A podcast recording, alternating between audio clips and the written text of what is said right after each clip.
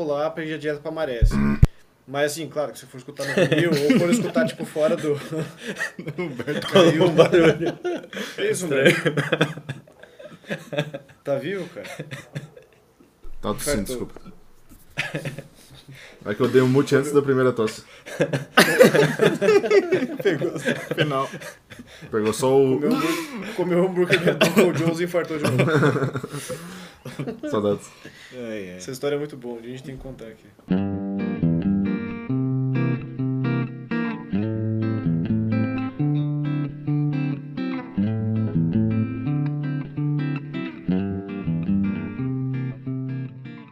17 segundos. Acho que não gravou nada. Não gravou nada? Mentira. Caralho, foi tu- isso aí era só uma, uma brincadeira. Ca- Nossa, vai tomar Só pra não gravou nada que. Caralho, cara. Era tudo um teste. Mas eu tinha. Não, vou mas, conseguir não ser sério, não é possível, cara. Porque ele pausou sozinho, que tava resume recording. Repetir Né? Então ele gravou uma coisa e que eu parou. Já tá melhor que o Martin... Já tá melhor que o Martinello, pelo menos. Ele teve que gravar uma hora e meia. Nossa. É, a gente perdeu um. Um áudio cara, foi inteiro e foi uma Uma- um do Humberto, o áudio do Humberto inteiro a gente perdeu. É, Não, só contextualizando aí, Foi pessoal. A gente, a gente é idiota e eu sou idiota, na verdade. Daí, cara, caguei toda a gravação aqui. A gente perdeu um monte de coisa que a gente falou. Mas vamos fazer um repasse rápido. Então, bem-vindo a esse é o Entre Faixas. Começa por aí. Segundo ponto. A gente tá com um convidado, que é o Ferpa. Oi, eu sou o Ferpa. Ele é amigo do Agora a gente Marco. perdeu a piada da outra vez, que não vai nem ter como É, puta, Mas tudo cara, bem, a gente imagina que teve uma piadinha. Teve Teve uma, uma piada, piada. e foi super engraçada. A piada mais engraçada que vocês já viram na vida de vocês e que vocês nunca vão ouvir porque ela está perdida. Mas ele é amigo do Marco, amigo meu também, e agora é amigo do Humberto, que ele acabou de conhecer o Humberto. É, É um isso. grande encontro aqui, um grande crossover. Não fisicamente, né? Só pra deixar. É, web amigo. Isso. É, eu conheço só o, o Só. som da voz do Humberto. Isso. Nem meu pai dizia uns anos atrás, assim, todo mundo que era amigo de internet não era meu amigo. E a gente teve uma discussão feia sobre isso no dia, porque ele decidiu definir o que, que eram meus amigos. Caralho. Pois é. Bom motivo pra ter uma discussão. A história vai um pouco mais longe que isso, mas um dia eu conto. É, enfim, e daí o Ferpa gosta muito de Los Hermanos, gosta muito de Rodrigo Amarante, e o Marco falou, cara, chama ele, vamos chamar ele porque ele vai contribuir pra caraca pro episódio. A gente E fala ele- palavrão, tá? A gente A gente não fala usa palavrão, caralho. é. tá tudo certo. Contribuir pra caramba. E Caraca, ele coleciona vinil também. Inclusive ele tem a versão do drama, ele trouxe aqui também pra, pra mostrar pra gente, que é um pouco diferente. Falei um pouco o que, que vem de, de novo. Então, eu comprei o drama antes de sair pela Noise, porque eu gosto muito de Amarante, eu queria muito ter o cavalo há muito tempo, só que antes dele relançar era uma fortuna. E aí quando ele foi lançar o drama, ele relançou o cavalo e eu comprei os dois na pré-venda, porque eu queria muito, antes mesmo de ouvir o drama eu comprei. E aí depois saiu pela Noise, mas aí eu já tinha comprado esse, então minha versão é diferente. Ela tem um livretinho com as, com as letras, tem tipo... Ah, tem umas coisas a mais, apesar de não ter a revista, que a revista tem muita coisa, né? Sim. Mas, mas é legal essa versão. Mas o lado bom é que tá tão barato hoje em dia o vinil do, do Amarante que você pega por 80 pila, você compra a versão brasileira também e vai ter tudo as coisas extras. Aí, ó. E porque as pessoas. É só comprar mais uma edição. É, o brasileiro odeia Rodrigo Amarante. Eles amam. Dizem um pessoal aleatório que já entrou na nós, Humberto. Muito aleatório. Aleatório, cara, é porque depende muito do que você considera como aleatório, né? Porque tem muita gente que Não, mas tem uns caras e pequenos, vai assim, tipo, se o artista mais ofendido. É, o mais, Não, não é o mais recente assim, que eu lembro, que eu lembro é aquele Alternativo, Dom então, L. alternativo, não aleatório. É, sim. Dom L, vocês já ouviram falar? Não. Não. Eu não sei nem assim se pronuncia, mas escreve Dom e L. Então acredito que seja assim. É, saiu o vinil dele pela Noise e, e tá muito mais caro do que o do Amarante aí nas revendas da vida. É, o do Amarante tá sendo Acreditem se 80 quiser. pila, foi o que eu paguei, assim, e... É que eu acho que isso, chega um artista novo na nós, quem assina nós acho que tá aberto a conhecer coisas novas, e daí se chega um artista novo, a pessoa vai dar uma chance, vai ouvir, talvez ela até goste mais ou menos. Agora, é o que a gente tava falando antes da coisa, antes da gente perder a gravação. Que Amarante, qualquer coisa relacionada aos Hermanos, não tem alguém que, tipo, está aberto a ouvir. Ou você ama já, ou você odeia e você não quer nem ouvir a primeira música, os 10 primeiros segundos. Porque é, é isso, ou as pessoas odeiam, ou elas amam, não tem um... E eu acho que daí é isso, muita gente que não gosta de Los Hermanos viu que ia sair o Amarante, já botou pra vender antes de receber e aí tinha um monte à venda. E tudo culpa da Ana É, Júlia, né? Tudo culpa Tudo da culpa Ana. Ana Júlia. E dos fãs dos Los Hermanos. E também, também. Mas triste, né? Porque um, é é um disco bom, cara. Eu gostei. Eu conhecia não tanto, assim, do, do trabalho do Amarante. Eu escutei Los Hermanos, tipo, ad infinitum. É, pra caralho, assim, botando em português, né? Chulo. Mas o do Amarante, especificamente, eu escutei mais Little Joy. E do Cavalo e do Drama foi agora, assim, que eu dei uma explorada, fui pra esses lados. O do Marcelo Camelo, particularmente, não gosto tanto da, da, da carreira solo dele. Acho que o Amarante foi melhor nessa. Tal qual Paul McCartney e John Lennon, né? A gente brinca que o Amarante é o- é o McCartney do do Los Hermanos. E né, também teve uma carreira um pouco melhor que a do John Lennon, mais longa também, por motivos óbvios. Mas eu acho que no geral, no geral foi, Até porque tá competindo. melhor, assim. É, difícil, né? Três anos do John Lennon, mentira, três não, foi dez, né? Dez anos do John Lennon contra 40 do Paul McCartney. Mas enfim, é, de- decidimos falar sobre ele porque, cara, eu acho que se alguém que assina nós e hum, vendeu o disco, se estiver escutando isso e gostar e se interessado, compra de novo. É, faça esse favor pra você mesmo, eu acho que é justíssimo, assim, vale super a pena. Aproveita que tá barato. Aproveita que tá barato. Porque Marisa Monte, cara, foi assim, saiu uma semana, na próxima tava 250 reais. É Porque verdade. assim. Porque é Marisa Monte. É o contrário dos hermanos daí. Tipo, o pessoal, tipo, nem, nem às vezes não gosta, mas já sabe que vale muito e, tá, e vendeu caro pra cacete. É foda. Mas. Vamos lá então. Quem, quem estudou sobre algo que Não, mas a gente tem que se apresentar ainda, né? Ah, a gente não se apresentou, né? Caso Humberto, você não por conheça favor. a É gente, que a gente perdeu a gravação, é, a gente teve até a participação do Rodrigo Amarante, ele entrou aqui e falou um pouquinho sobre o álbum, só que ele, o fuso horário fudeu agora, a gente não conseguiu ter isso é, aí, mas... tava ocupado, que ele já tava fazendo. Tá ocupado, pô? É. Ele tem um show daqui a um pouco, ele falou assim, putz, posso participar cinco minutos só e foi o tempo que a gente perdeu.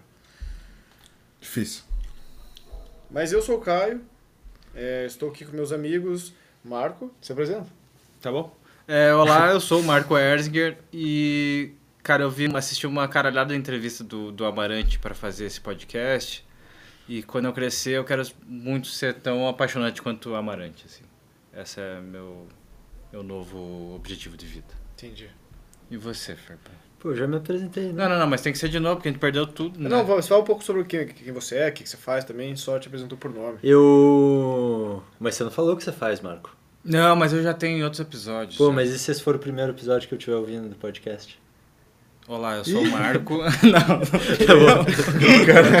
Ele trabalha na VASP. Explica aí, você volta pro primeiro episódio do podcast pra ouvir o que o. Marcos faz da vida. eu, eu vou colocar o link lá pra vocês e daí quem quiser saber da minha vida me siga. Ele ia postar o látis dele lá. Tomara que seja muito interessante o que você faz da vida pra valer a pena a pessoa voltar no primeiro episódio só pra saber o que você faz. O episódio zero, não é nem o primeiro, é o, É o zero. 00. O zero, zero. É, bom, eu sou o Fernando. Engraçado, Meu apelido Ferpa. visto, né? Engraçado. Engraçado, ia ser engraçado, eu falei que eu não tinha humor e eu não conseguia fazer piadas, Olha mas só, você... já estamos dando risada, então tá... Tá valendo. Ó, o Marco falou que eu precisava fazer um... ter uma frase de efeito, Não, de isso relacionar depois- com... É, Não. Não, mas agora eu pensei, eu, eu pensei ser, que eu não ser. tinha, É eu o pensei que eu não tinha, Faro. eu nunca ia conseguir, mas agora eu pensei uma coisa, que o Amarante é músico e ele fala nas entrevistas do drama que ele queria ser, ele sempre quis ser cineasta e acabou sendo músico, né? E enfim, ele dirige os clipes do, do drama exato. e tal. E eu trabalho com audiovisual, com, com cinema e outras coisas do audiovisual e queria ser músico, o contrário do Amarante. Mas é comum nessas coisas, porque você vê, tipo, a Lady Gaga também. O sonho dela era ser atriz. E daí ela virou, tipo, a fucking Lady Gaga. Não, mas Estourou ela é no mundo- atriz também, né? Não, depois tá- que ela era- depois, virou Lady Gaga, né? Sim. Tipo, ela estourou, assim. E detalhe, a Lady Gaga tem uma... Tem uma curiosidade interessante. Ela fez uma ponta em Sopranos. Nossa, antes de ser uau. Lady Gaga. E ela tava lá no- nos Olha créditos, só. não sei qual episódio que é, acho que era a terceira temporada. Lá como Stephanie Germanotta. Que é o nome dela original. Uhum. Original. E sabe né? uma coisa engraçada? Oi? Sabe uma coisa engraçada sobre a Lady Gaga? Você falou aí que o sonho dela era ser a, a- artista, atriz, né? Ela ganhou o Oscar e não por ser atriz, né? Mas pela canção original. Mas ela ganhou um, um Globo de Ouro por ser atriz. É, tá valendo também. Tá valendo, tá, Tá valendo. ótimo. Eu não tenho Nossa, nenhum dos mas dois. pra caralho, né? Ela alcançou a porra do É, objetivo de vida ela dela. ganhou né? o Globo de Ouro pelo, Elas acho que duas. American Horror Story, se não me engano. E também por, por música, né? Mas, enfim. E é isso. É, então a gente tá falando sobre o drama, que é o segundo álbum. Peraí que eu não me apresentei. O Huberto não É, sabe ah, poxa, eu apresentei o Humberto.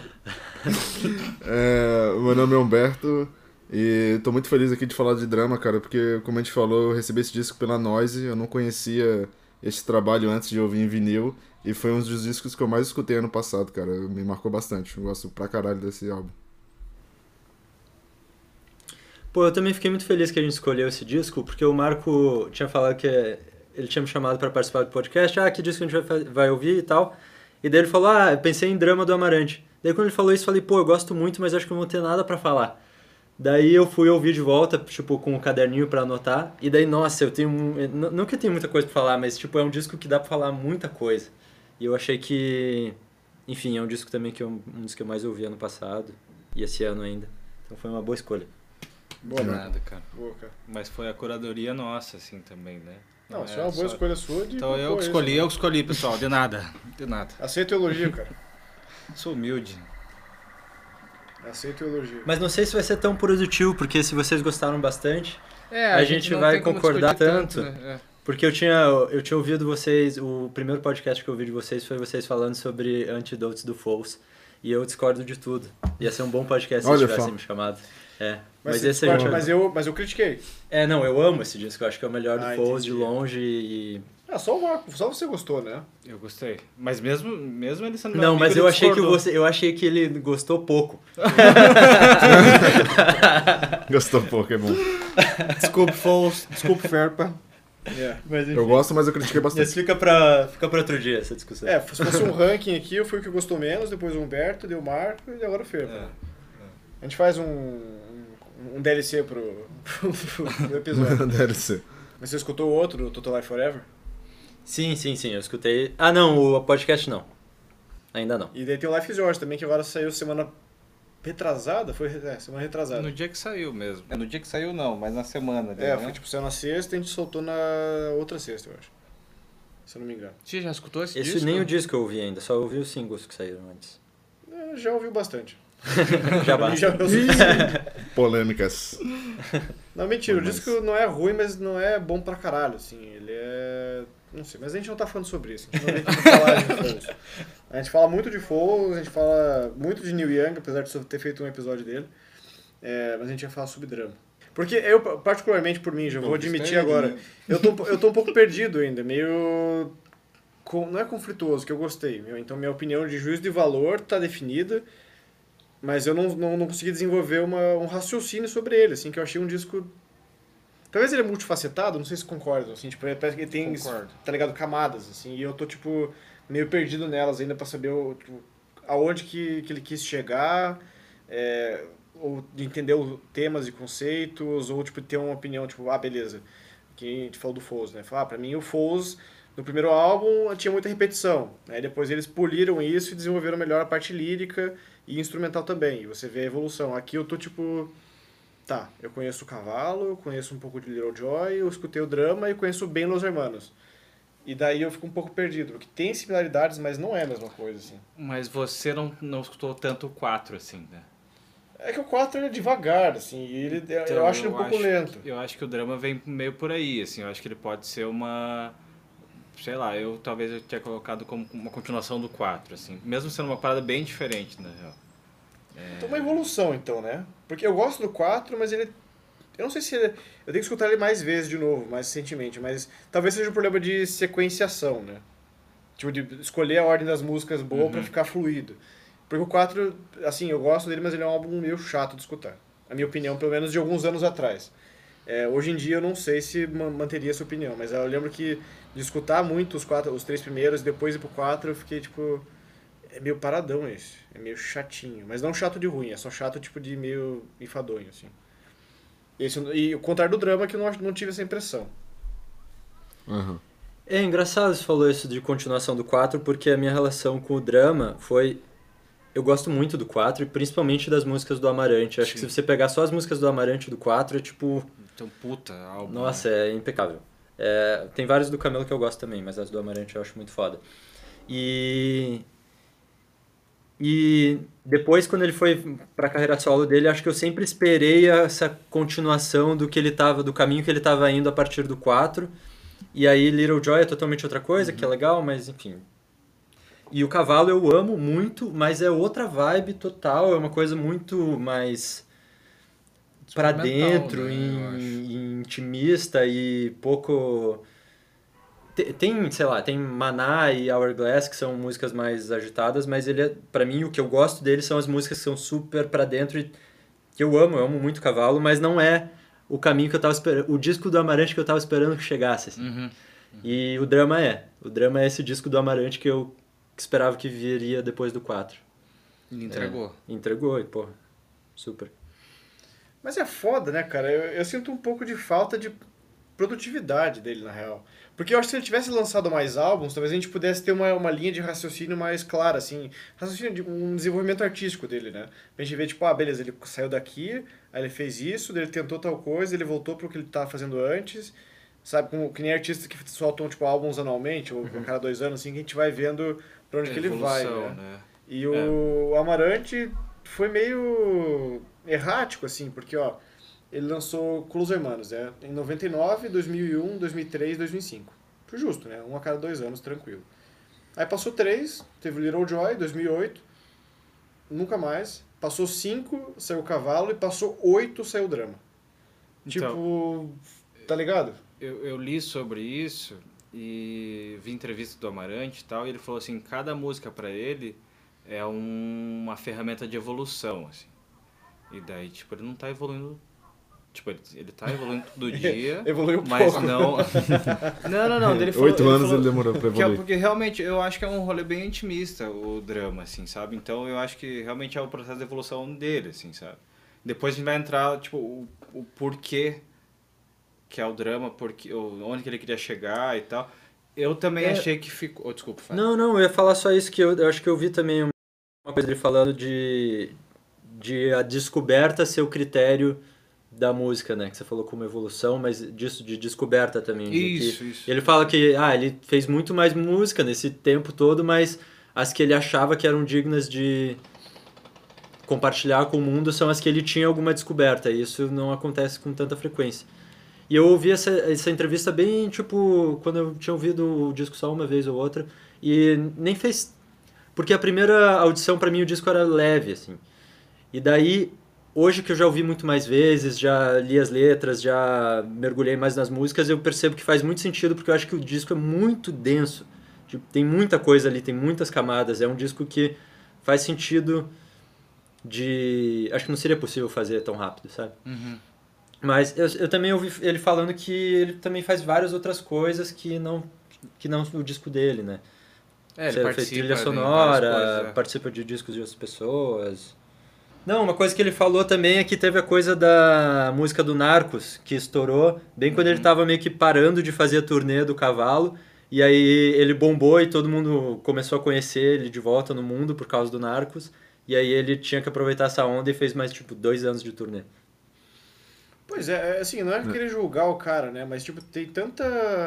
Tem tanta artista que, assim, é, é- não sei, é ritmo de, de trabalho, né? Tem gente que escreve um livro por ano, tem gente que escreve um livro a cada 10 anos, né? Não sei. Mas, pegando, por exemplo, os Beatles, assim, eles estavam, tipo, cara, é, frenéticos, fazendo turnê, lançando disco e gravando filme. E acho que até, por 5 anos eles fizeram isso diretão, assim. Então, eu, claro, não vou dizer que o cara fez pouco ou fez muito, que a gente não sabe. Mas o cara, tipo, fala assim, não, porra, eu não quero prezo por qualidade de vida, quero passar tempo com minha família, com minha mulher, com meus amigos e tal, e nem tudo é trabalho. Mas eu, eu, eu sinto falta, entendeu? Tipo, eu talvez, assim, é, mas é curiosidade pessoal mesmo, assim, de... é, O que, que aconteceu entre as descobertas, né?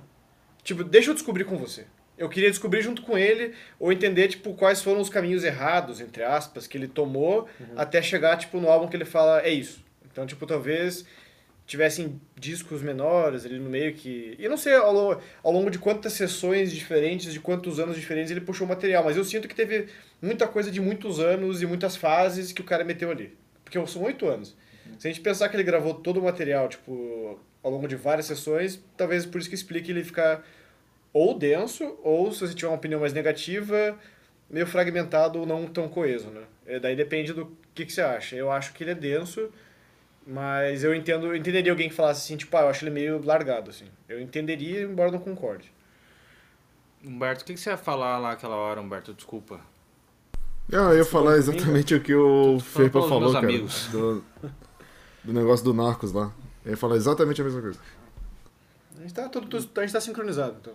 Então estamos em Estamos sintonia. sincronizados. Mas, mas daí, a sincronizar. entrevista do Amarante, ele fala também que ele sempre, as pessoas sempre descem o pau nisso. Tipo, pô, mas você demorou oito anos para lançar a porra do álbum. E a gente queria ver você nesse, nesse tempo, né? E, e daí ele fala assim, pô, pessoal, desculpa, eu, primeiro que eu tava no meu processo e tal, né?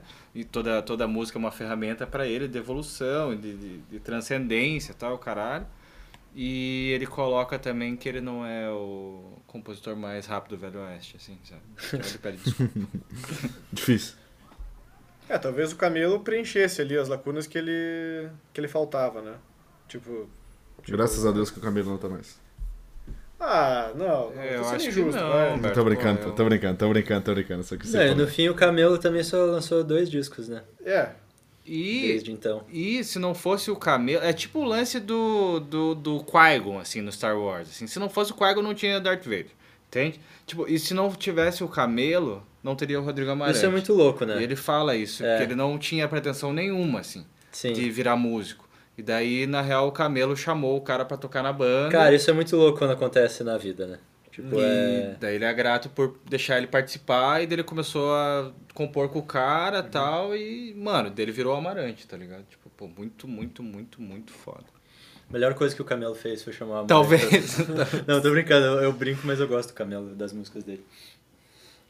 Não, mas é, ele bom, triste, né? Talvez eles fossem tão complementares, assim, que separados eles não, não rendeu tanto, assim, né? Ah, mas separado o Camelo é bom também.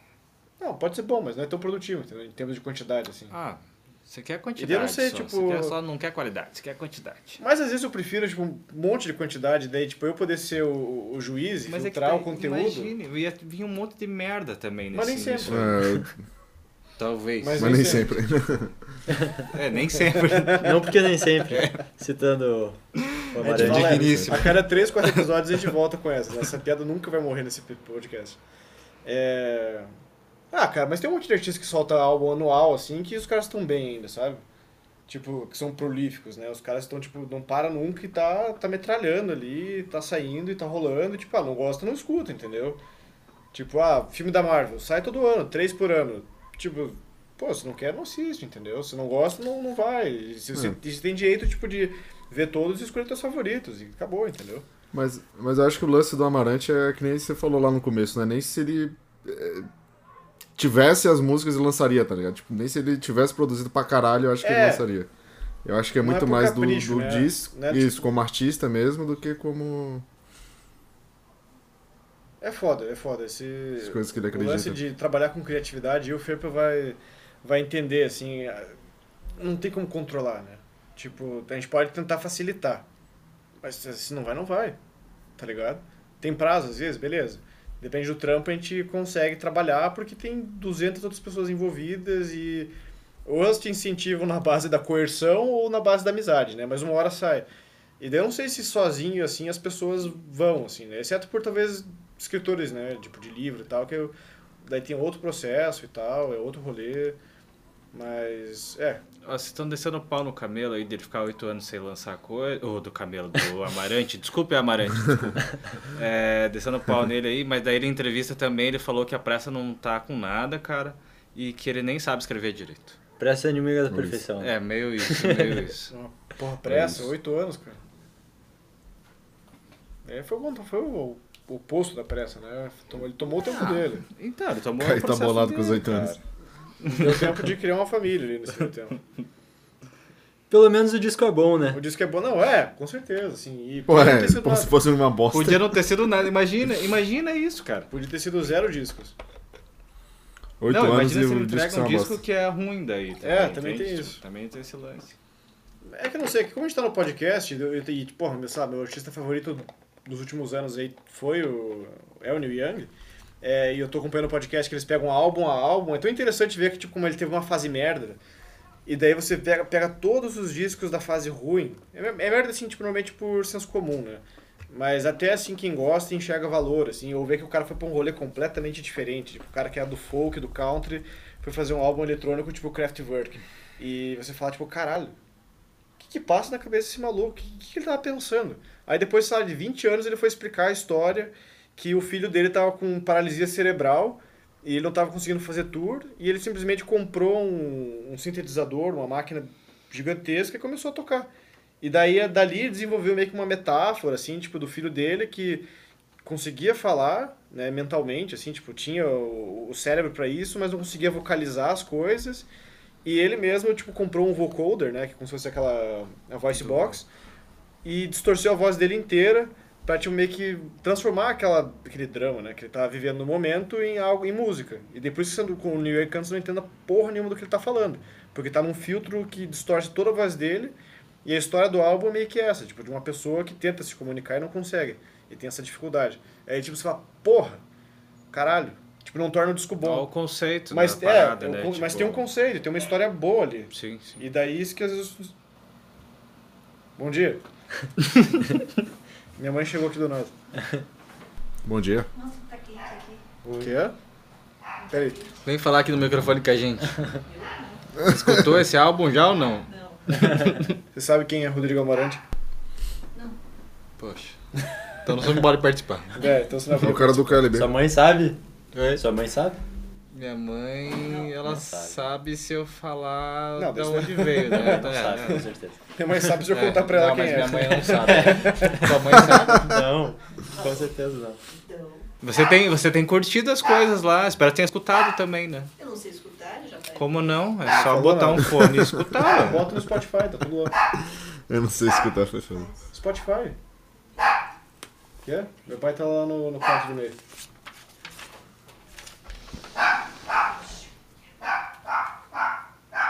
Agora o cachorro ficou maluco aqui. Agora Os cachorros estão participando hoje. Os cachorros, esses burros. É, é, então, pessoal, a gente teve mais um convidado aqui, que foi minha mãe. Mas enfim, onde que eu queria chegar, só que, tipo, se às vezes não tem um álbum bom, ele tem uma história boa.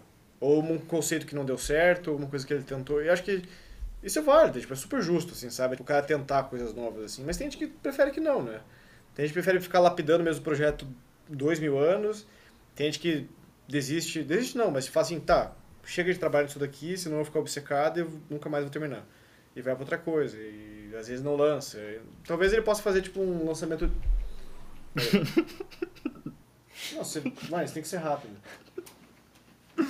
Objetividade. Fatiou, passou, cara. boa noite, boa noite. Boa noite. É... Ela não tá te ouvindo, cara. Desculpa. Depois eu falo pra ela. Passa mensagem. Obrigado. Retomando o Me raciocínio. perdi de novo. E daí talvez, se um dia a gente tiver sorte, ele pode lançar essas gravações, né? Tipo, perdidas aí. Eu não sei se ele gravou, se ele só compôs, ou só escreveu, só o que que ele fez, rabiscou alguma coisinha. Mas se ele tiver gravado isso e não lançado, ele pode lançar um dia, né? Sempre tem essa chance. Mas é que o. É, mas assim, o- você tá parecendo que você tá. Você falando assim esse tempo todo, parece que ele escreve- ficou escrevendo oito anos o disco, né? Mas pode ser, entendeu? Por isso que eu, tô, eu, tô, tipo, eu teorizei que. É, mas não foi? Mas será? É, eu vi na entrevista ele falou que ele começou a gravar o disco em 2018. Então vamos supor que ele tenha começado a escrever um pouco antes. É, Sei lá, cara. É porque eu, Não, eu é- vejo mas que é- ele ficou muito tempo com aquele lance da turnê, né? Que ele falou também ali, que o Ferpa falou. Eu acho que isso aí. Ele quis surfar na onda lá do sucesso do, do Narcos, que tá certo também, né? Aproveitar que tá em alta. Foi fazer show e depois sim que ele se dedicou ao processo criativo dele, sabe?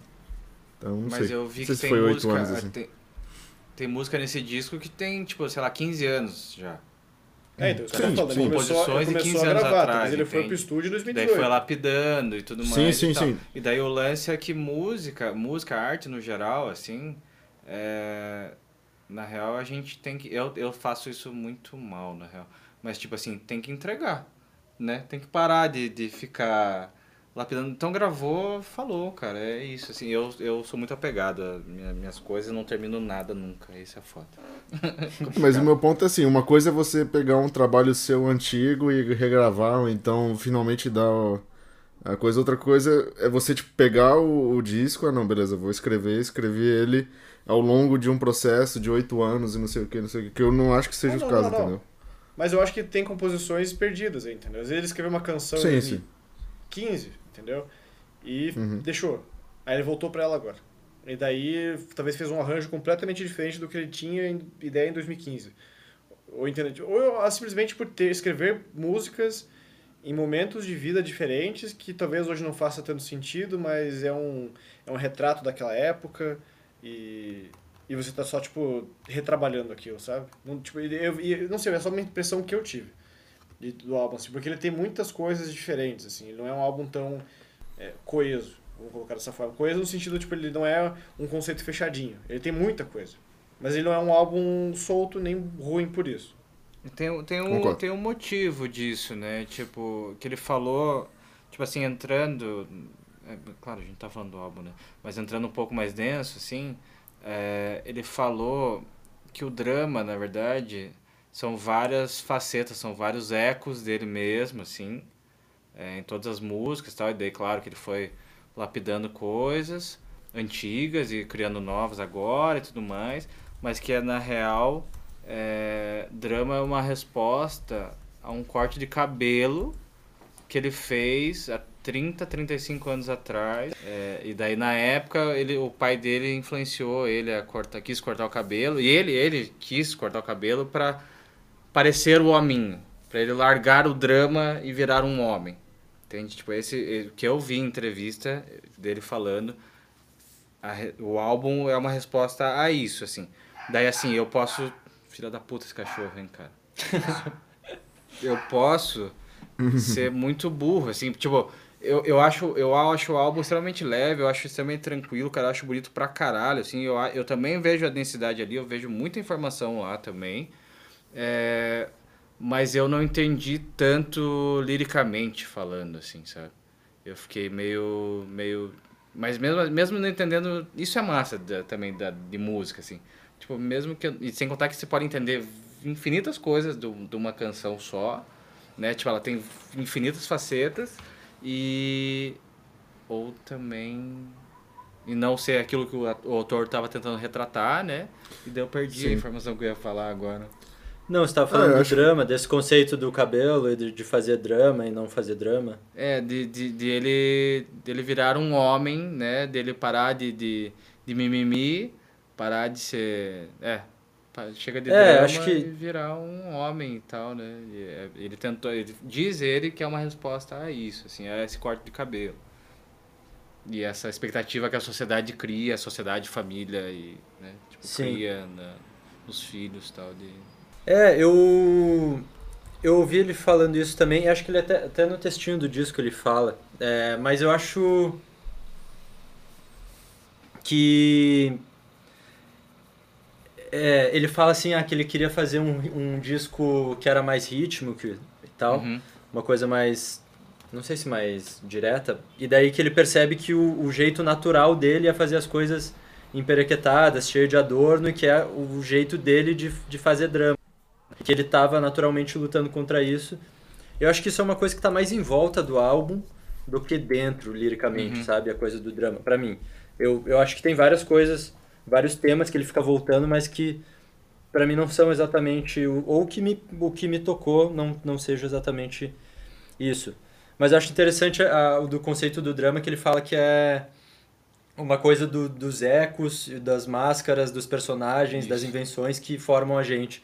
E eu acho que isso é interessante e eu acho que isso está muito no disco que é essas contradições. Eu acho que ele volta a vários temas, mas por lugares diferentes, quase que se contradizendo. Tem, enfim, depois quando a gente for falar das músicas, acho, que eu lembro os exemplos específicos que agora não lembro, mas é, isso eu acho muito massa do disco ser é, mutante mesmo e, e até essa coisa do tanto musicalmente, né, ir para vários lugares e, enfim, acho que tem essa coisa da performance, as várias os várias os vários amarantes que ele performa dentro desse disco.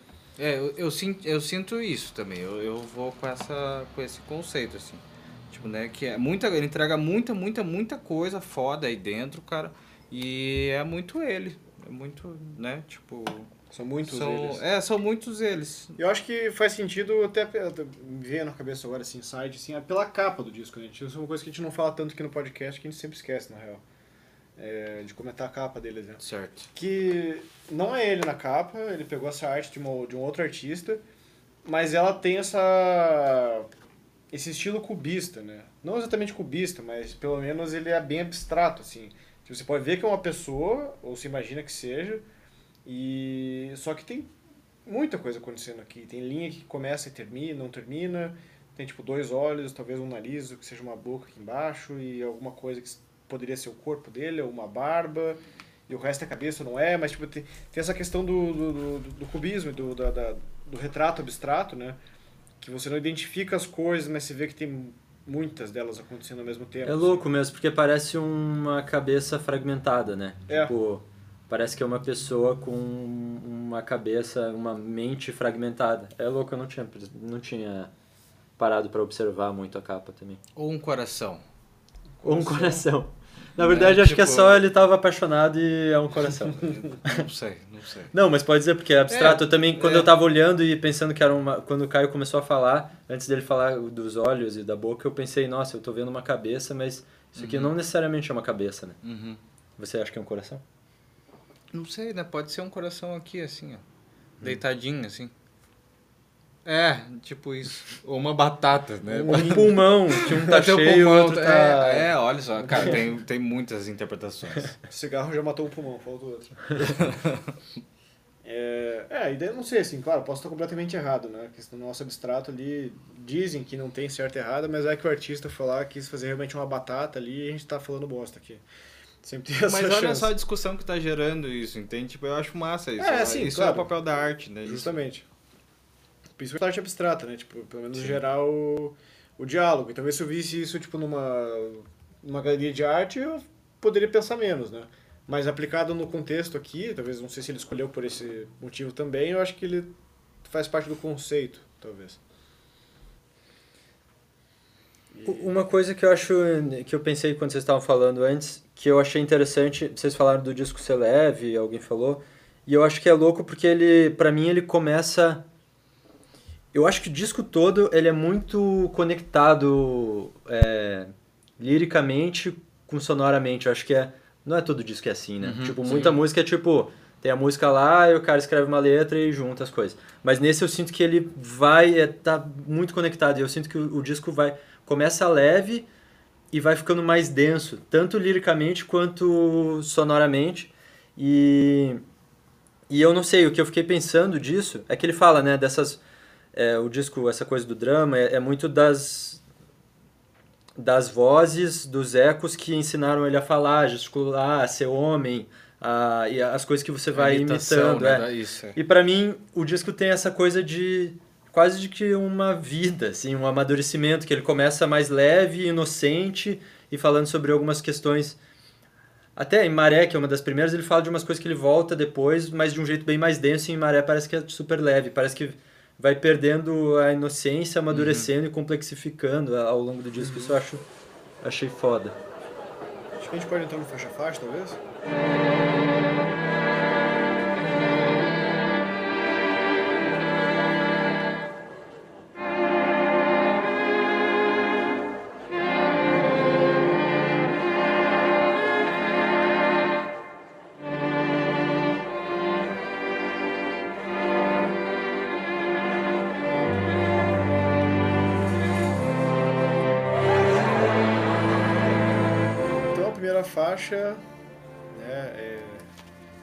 Homônima, se chama drama também, e é um instrumental. E ironicamente, assim, é assim, só fazendo parênteses. Como a gente escutou várias e várias e várias vezes, assim, pelo menos em loop, eu pulava ela às vezes.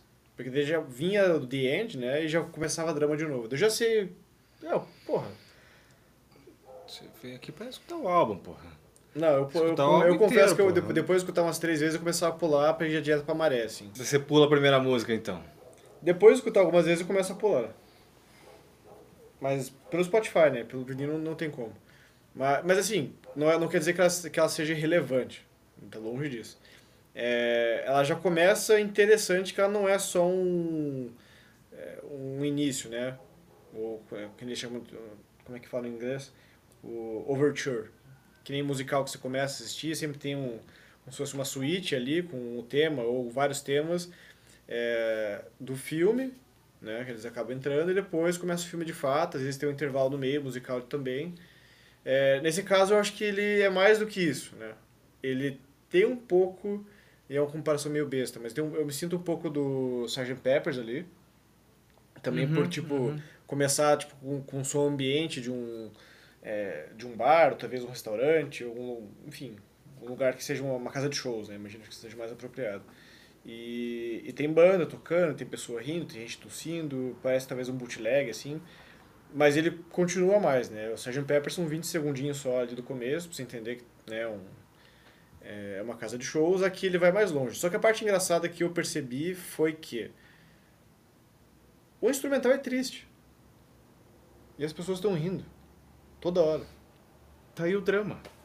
Não, tá- eu não sei se Tá é, ligado? Eu não sei se Tipo- é drama, mas Não, é- não, não, mas, o- mas o lance teatral da, do negócio. Eu entende? acho que tá aí, pra mim, na verdade, o, essa questão das facetas, assim, porque... Também, Tipo, também. Pode se for eles, pensar outras logicamente, é incoerente. O que eles estão rindo, porra? Né?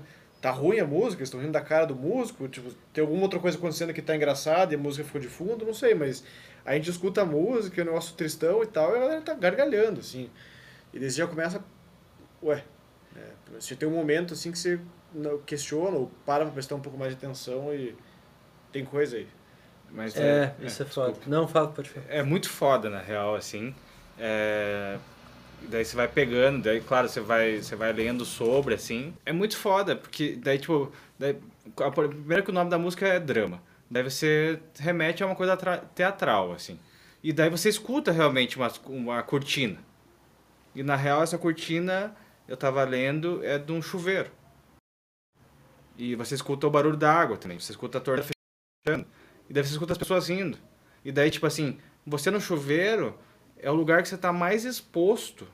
Que é, a- é o teu eu mais verdadeiro possível, assim. Sim, é o mais íntimo. Ex- com certeza. E a coisa também de você cantar no chuveiro é tipo uma, uma expressão que você que é só pra você, né? De você que você não tipo é um lugar que você se sente aberto pra cantar, pra enfim, expressar algo Sim. que você não expressaria fora dali, né? Exatamente, cara. E, mano, eu acho, eu acho Meu, muito faz foda total- você olhando isso, assim, vendo o contexto disso, né? Tipo, eu acho muito, muito Isso de ser uma. É difícil você saber ouvindo, né? Mas isso de ser uma cortina do chuveiro é muito foda, porque essa risada. É, sei lá, pra mim isso ficava forte da risada e dessa trilha. Parecia uma trilha de uma cena melancólica. Uhum. E parece que alguém tá se expondo ao ridículo ali, né? Tipo, algo triste, tão triste que a pessoa tá ao ridículo e as pessoas estão rindo.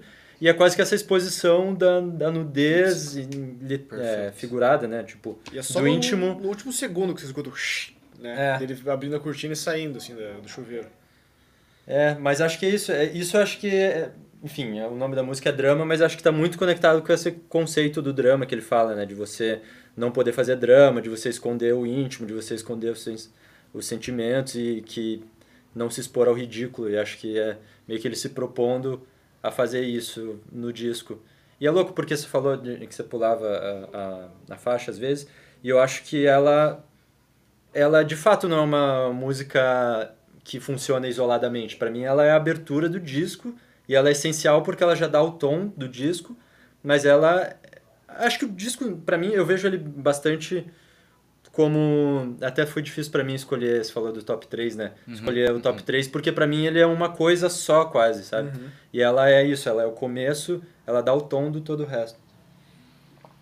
É, só no, no repeat, né? Que eu, eu deixo assim, pra- tipo, acabou a última música e já começa primeiro. Uhum, sim. Aí como tá no, no diretão ali, às vezes é só pra economizar tempo, às vezes também, e, tipo, sei lá, um minutinho e 45, mas é, não é porque eu não gosto dela. Se apresenta aí, Humberto. Tá difícil, cara. Hoje tá bem difícil. É. É, só explicar pro Fer, porque o Marco tem isso, ele quer que o Humberto, ele quer muito que o Humberto apresente o podcast um dia. Que ele faça o, o, o argumento inicial. E o Humberto nunca quer participar. Daí a gente ficou com essa, se, se apresentei então, Humberto. É, desculpa, cara. A gente te ama. Pistolou. Não, pode continuar. Não, Humberto, fala, cara. Eu tava brincando. Você quer pontuar alguma coisa, Humberto, da drama? Não, não quero não. Podemos ir pra próxima.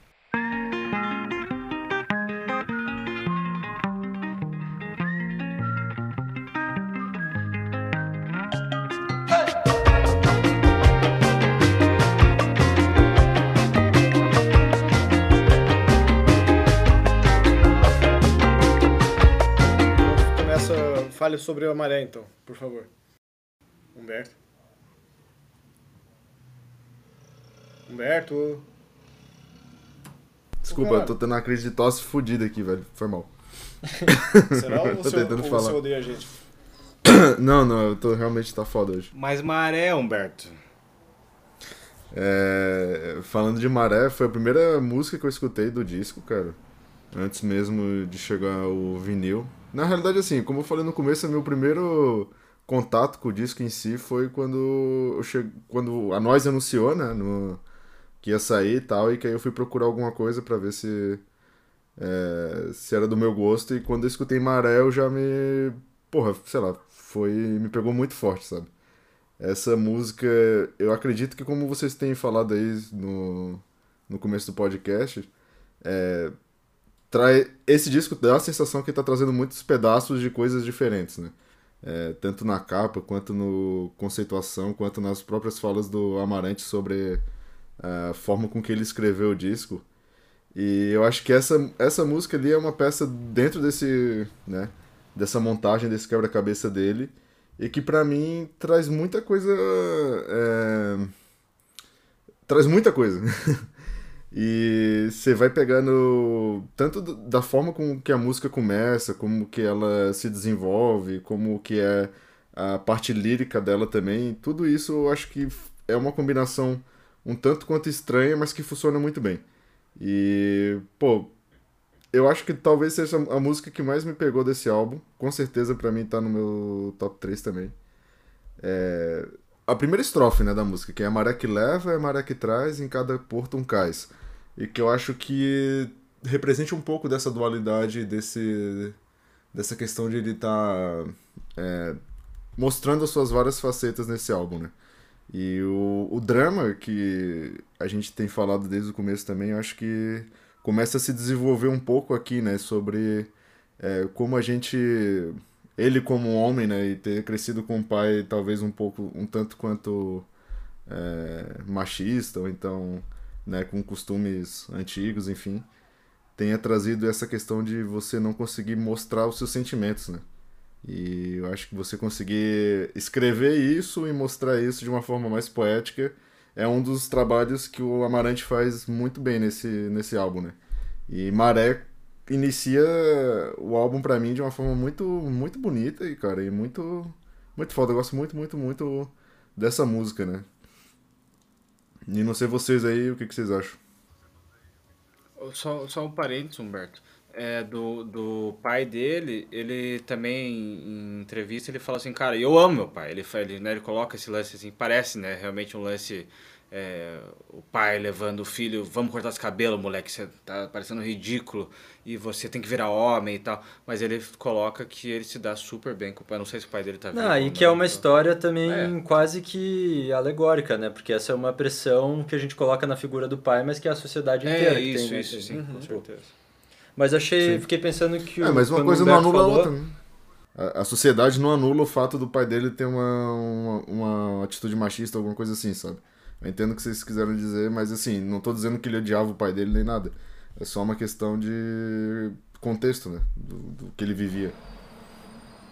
E, e ele coloca, ele colocou isso também, que, tipo, porque daí assim, é uma resposta de uma- de- sobre uma memória, e a memória é um lance extremamente subjetivo, né, cara? E o nosso cérebro é muito falho, assim, e a gente vai né, adaptando a gente esquece coisas e adapta do jeito que a gente quer enxergar certas outras coisas e tudo mais, né? Então, ele coloca essa questão, assim, da, da- das multifacetas dele que... E o, quando o Humberto tava falando, eu fiquei pensando também da, dessa parte lírica, que ele meio que apresenta, ou para mim ele apresenta vários temas do álbum já nessa música. Que ele fala da coisa da razão e da fé, que ele volta muitas vezes nisso de formas diferentes. E a coisa mesmo da maré, né? Que a maré que leva, a maré que traz, e essa coisa do fluxo. Para mim ele já tá também introduzindo uma ideia que é que é a coisa do tal, que enfim, tem na música tal, mas pra mim ele tá explorando isso em várias outras músicas, depois a gente fala mais disso, mas que é essa coisa da espontaneidade natural, e acho que ele volta nisso mil vezes. E outra coisa que eu acho que ele introduz aí é essa coisa das várias facetas, que ele fala, né, dos vários amarantes, porque ele meio que se contradiz, né, nessa música, nesse contraste entre fé e, e razão. Tipo, ó, no começo ele fala, só sentir, precisei saber, só me resta... Não, não, deixa eu... Fosse só sentir, É. precisei saber, só me resta entender. Isso. E depois ele fala: fosse só saber, precisei sentir, só me resta insistir. No sentido de, tipo, ele tá. Num ele tá de um lado entre a fé e entre o, a razão e o sentimento, e no outro ele tá do outro lado, tipo, se contradizendo na própria música, sabe? Então, isso de, de você ser vários, de você mudar de ideia, de você mudar de perspectiva ao longo do tempo, da vida, sei lá. Obrigado por estar aqui pra me mostrar isso, cara. Eu não, não enxerguei isso, desculpe. Que é louco, eu acho muito foda essa parte, essa frase do. Do. Fosse só saber. Fosse só saber, precisei sentir. Só me resta É... insistir. Cara, é engraçado porque na verdade acho que tá errado aí, porque. Caralho. Ou ele canta. Cara, isso é um, um, detalhe. Eu percebi que tem algumas coisas que estão escritas aqui no livretinho das, li- das letras que ele usa uma palavra diferente na música.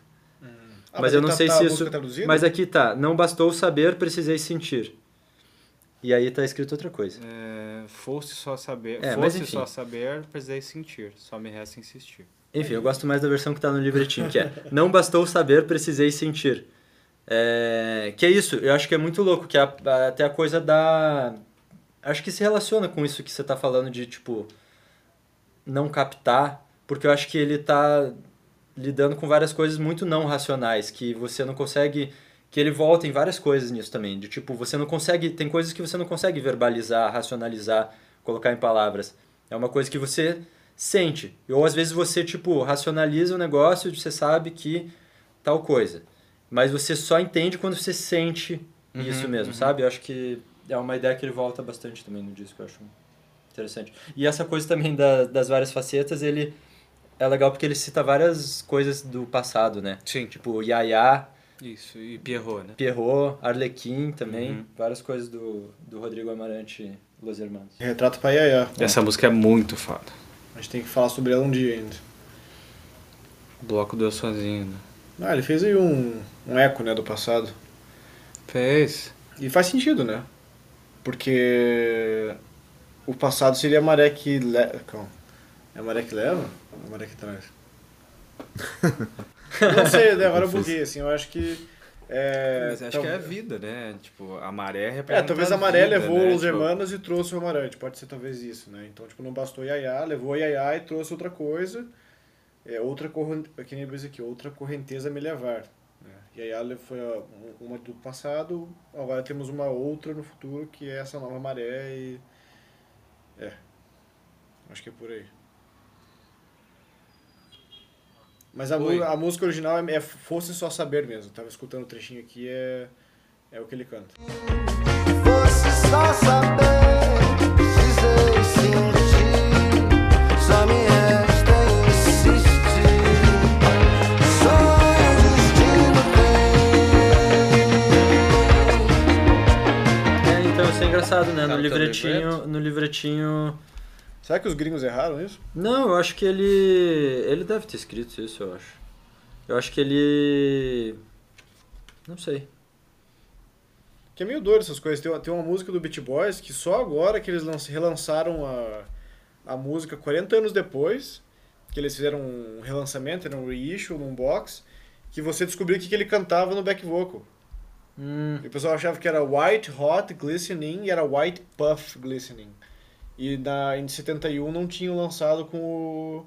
A letra não tinha esse o back vocal. E agora nessa versão nova eles colocaram o que, que é cantado de fato. Mas, não, mas, é, mas eu acho massa esse tipo de coisa, assim, também, porque daí cada um interpreta do jeito que quiser, assim, sabe? Tipo, tá aberto pra esse tipo de coisa, sabe? Mas a bosta é que tipo, a letra era abstrata, né? Então, tipo, nem White Puff, nem White Hot Glistening fazem sentido. E você fica.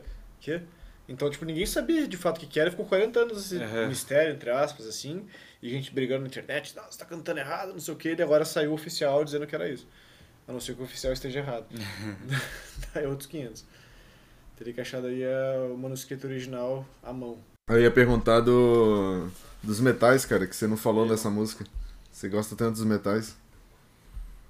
Não falei, não, tipo, da música, assim, é que a gente entrou no lance lírico, assim, né? Mas questão música, assim, cara, ela é divertidíssima. Divertidíssima. E daí o comentário que eu ia fazer, assim, eu não tenho. É tipo assim, ela é divertida inteira, assim, sabe? E não necessariamente ela tá falando sobre uma coisa divertida. Também tem isso. É, e daí, 3 e 24 rola as moedas do Mario. Um efeitinho do, do Mario, assim. Não é do Mario, mas é tipo, sei lá, pra mim pareceu. Eu ouvi isso A gente coloca no. no... Pode crer. O que, que ele quer dizer Parece com mesmo. isso, não sei, né? Cara, eu acho ela. É... Tipo, ela é divertida, mas eu acho que ela não é exatamente leve, porque ela é uma bagunça, né? Ela, tipo, ela é super maximalista, tipo, um monte de coisa acontecendo ao mesmo tempo e de um bom jeito. Mas é louco porque, tipo, tem uns teclados e umas guitarras, uns de cada lado, fazendo frases diferentes que meio que se complementam, mas de um jeito totalmente torto, que eu acho muito foda. E daí essa bateria, essa percussão, várias coisas ao mesmo tempo, fazendo coisas diferentes, que no fim tudo faz sentido, mas é um É. uma massa sonora, assim, bem louca. E de tango, você gosta? Eu não sei dançar, cara. Eu. Mas se você gosta, pode escutar, né? É, não, não tenho muito esse hábito, assim, tipo, hoje vou parar meu dia pra escutar um tango. Mas eu acho massa, quando eu toco eu acho massa.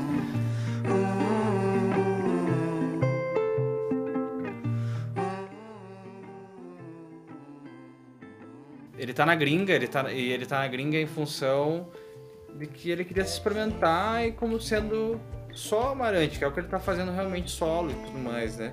E, tipo, na gringa ninguém sabia quem que era o Amarante direito, assim, né? Ah, beleza, teve o Little Joy e tal. É, E daí ele começou a cantar em inglês, assim. Eu no começo, assim, e daí por se contar que eu escrevo em inglês também.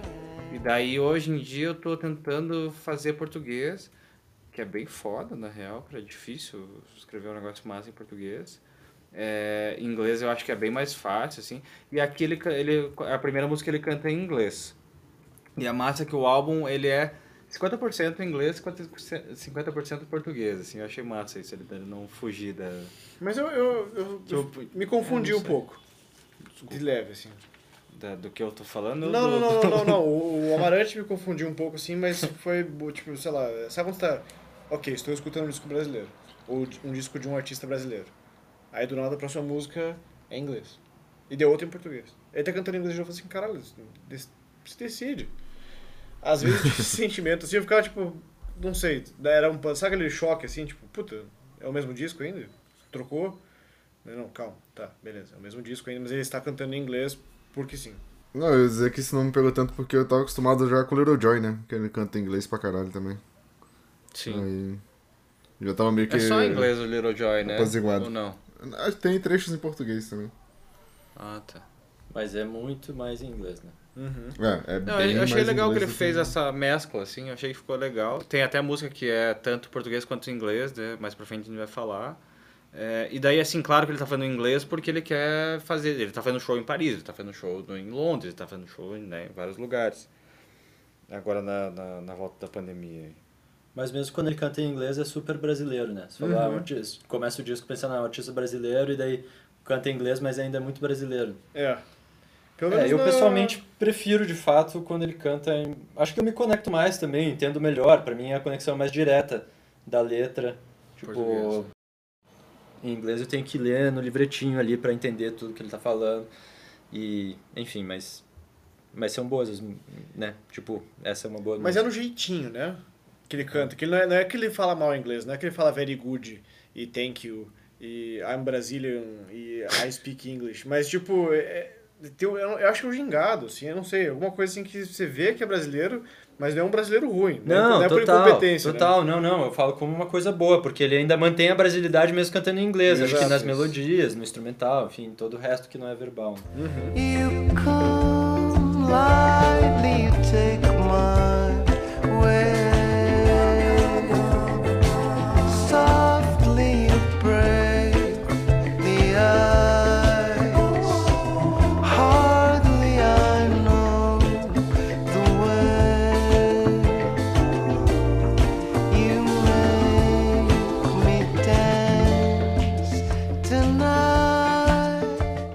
que, que vocês acham do, do fato da, da música se chamar tango e não ter nada a ver com tango? Eu ia questionar isso também, porque não é um tango. Sonoramente né? Não tem falando. nada a ver, não é um né? tango. Eu acho Mas não a letra a remete ver, muito porque à dança, né? E o, o- cara, o Porque- clipe dessa música é sensacional. É, isso que eu ia falar. O clipe dessa música é muito bom também. Mas o que, que você acha da vocês última... mas- O que, que você acha da última valsa da The Band? Não tem nenhuma valsa, Humberto. Não, eu ia falar que uma curiosidade é que no livretinho aqui do disco tá escrito, em toda música tem tipo uma nota de rodapé, e a dessa é, esta canção não é um tango, o ritmo argentino. Ele é engraçado ainda, viu? Ele é, cara, ele é muito amável, Amarante, é Sim. isso. É, cara, mas eu, eu, o clipe, é, cara, é fofíssimo, é lindo, assim, cara. É, tal, será que é o casal do, do último romance? Poderia ser, né? Poderia, Poderia ser. ser. Porra! É, Você né? Acho que sentido. caberia super, né? Caberia super. Aham. Mas não Gostei, tem, não, gostei, agora eu vou rever imaginando que é o casal do último momento. né? E, tipo, não tem, não, não tem nada demais no, no, no, no, no clipe, assim, tem uns takes bem legais, cara. E é o casal dançando, assim. E daí, eu, ele, em entrevista, ele fala que esse casal é um, é um casal de verdade, assim, eles são casados. Eles estão uma- um tempão juntos, cara. E ele olhou pra eles e falou, mano, é isso. Tem que ser vocês. Uhum. E, daí é legal, eu, esque- eu não, eu não peguei o nome da mulher, assim, mas eu vi que ela falou que. E daí é um conselho de vida, assim, eu acho que é muito massa escutar conselhos de vida de pessoas experientes, né? É, porque eles devem ter, o quê? Sei lá, uns 80 e poucos anos aí, sei lá. Uhum. Deve ser por aí, né? Uns 70, e 70, poucos, assim, 80 acho. e poucos, né? E eu- eu- o conselho de vida dela, ela falou, eu achei engraçado, assim, ela falou assim, é, nem sempre é só sorriso, né, do casamento deles, nem sempre é só sorriso, porque ele tá sempre certo, eu também tô sempre certa, e mas acho que o, o lance, de, né, o objetivo para manter isso no, no, no jeito saudável é dar risada. E dar risada de rir e rir junto, Uhum. tá ligado? Tipo, é bem foda. Rir é o melhor Que remédio. bonito, cara. Tipo, porque as situações, né, independente das situações e tal, porque, né, nem tudo são flores, nem tudo é só sorriso e tal. E, mas eu achei muito bonito isso, assim. Nossa, eu também. Super. Eu acho bem foda. É, o clipe é foda do jeito que ele se conecta com a música, porque eu acho essa música, pra mim, ela é uma das mais simples assim do disco, mas ao mesmo tempo ela é super bonita do jeito que ele vai descrevendo a relação, do jeito de a relação relacionando com a dança, né? Do tipo de você me pegar, cair, sentar, é, soltar, tipo se deixar levar, confiar, conduzir o outro, você vê uma relação como isso e você e acho que ele também já fala de uma coisa que de uma forma leve, do mesmo jeito que a maré. Fala de uma coisa de uma forma leve que ele vai deixar mais denso depois, que é essa ele fala and we become one, a gente se torna um só. E isso é muito da dança, né, de você ter, Sim, tem que ser um sintonia, movimento né? que acontece como um só, né? São duas Exato. pessoas que, tipo... E aí, independente dessa dinâmica, tipo, quem que tá soltando, quem que tá pegando, quem que tá conduzindo, às vezes isso muda, mas o movimento é um só. E... Enfim. E acho tem- e tem foda que- essas, essa É. imagem que ele constrói. Bonito. E tem que ter, né? Tem que, e, tipo, tá, né? uma hora sou eu que tô puxando, tem outra hora que é você, e tem hora que você tá soltando e não sei o que e tal, e se torna um negócio harmonioso, harmonioso e único e tal, eu acho bonito pra caralho. Sim. Ele, por curiosidade, foi ele que fez o clipe e dirigiu? sei Sim. lá? Ah, Que eu tinha visto, sim. a gente falou do lado cinematográfico dele, né? Eu achei interessante saber disso. Massa.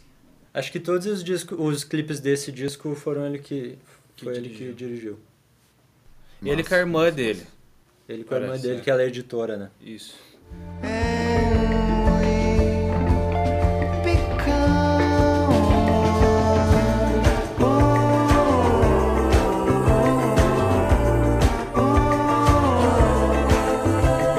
De novo, eu acho que é um lance divertido e leve, assim, também, sei lá, traz pra mim, assim. Mesmo não sendo um tango, né? Não sei o que que seria, não sei qual que é o ritmo que ele tá fazendo aí. Puta, de gênero. É, eu não, não sei onde colocar. Ah, eu acho que ela tá no mesmo gênero que a primeira, que a segunda, aliás, que é a Marena. Ela tá ali, as duas juntas, assim.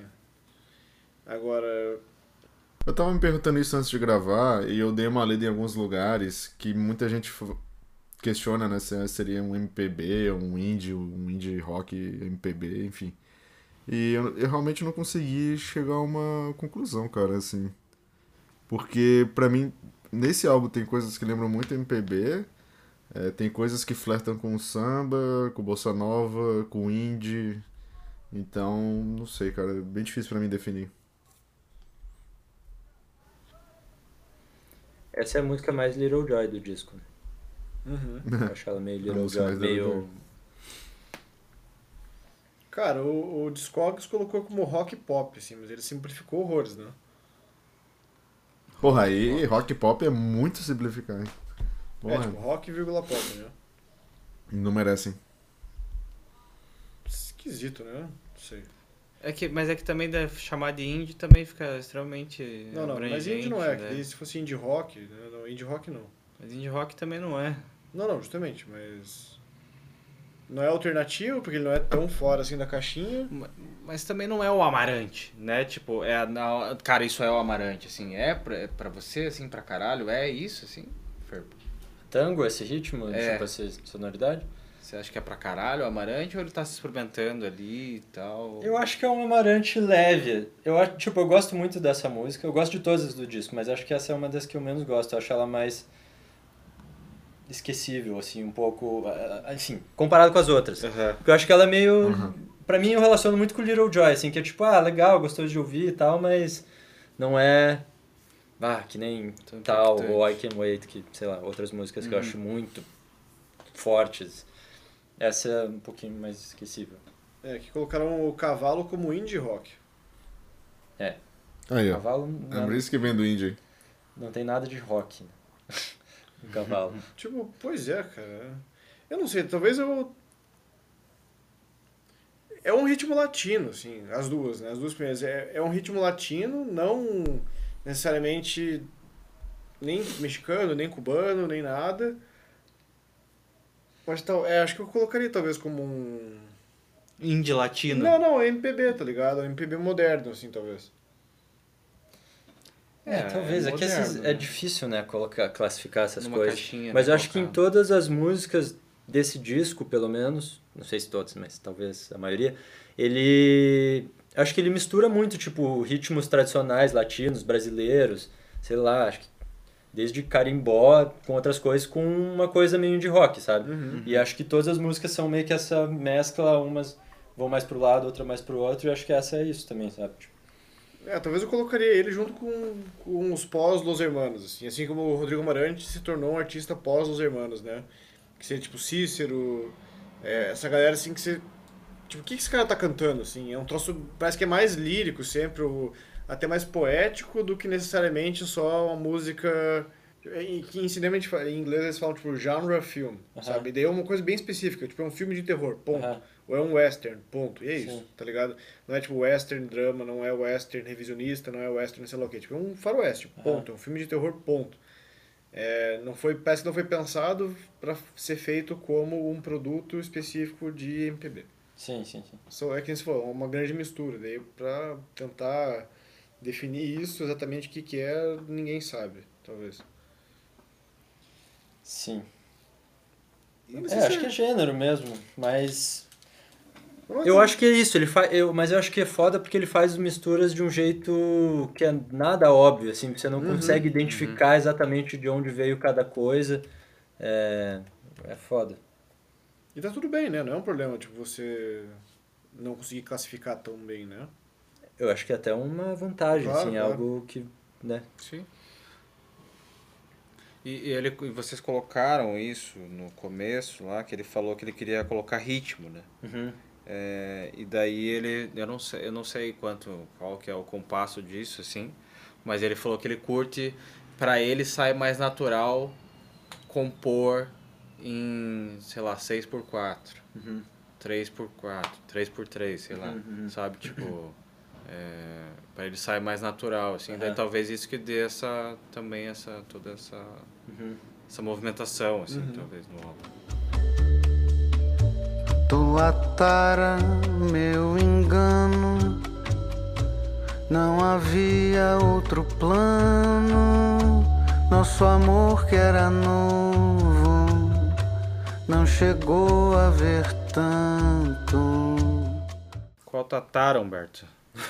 Qual que é a minha tara? Opa. Do nada. Conta pra mim, gato. Sextou. Não esconde nada. Você já sabe, né, cara? Tava embriagado aquela vez. É uma pergunta Não lembro. retórica. Ah, perdão. Pô, só introduzindo então, você perguntou se a anterior eu achava que é muito amarante. Ma- Essa é muito amarante, Tara. Tipo, ela tem umas coisas que são muito amarante. Desde, sei lá, palavras que me remetem a amarante. Deletério. Pra mim isso é amarante, tá ligado? Que ele repete aqui. E daí quando ele vai, tipo, algumas melodias, quando ele vai pra aquela quase tudo é piada, mas pro meio é umas melodias muito amarante. Pra mim é, é muito próprio dele. Deletério. É verdade, deletério. Seria o Rodrigo Amarante o Michel Temer o original? Mentira, o, o Michel Temer era o Rodrigo Amarante original, né, cara? Ele que vinha com as palavras complicadas e o pessoal ficava, caralho. Mas eu só fazendo um parênteses nada a ver, assim, eu acho engraçado que, tipo, depois que, que ele entrou pra presidência, tem algumas palavras que voltaram. voltaram pro vocabulário, cara. Vocabulário, juro, cara. Veja a quantidade de pessoas que falam, tipo, leviano hoje em dia. É muita gente, cara. É muita gente. Faz sentido.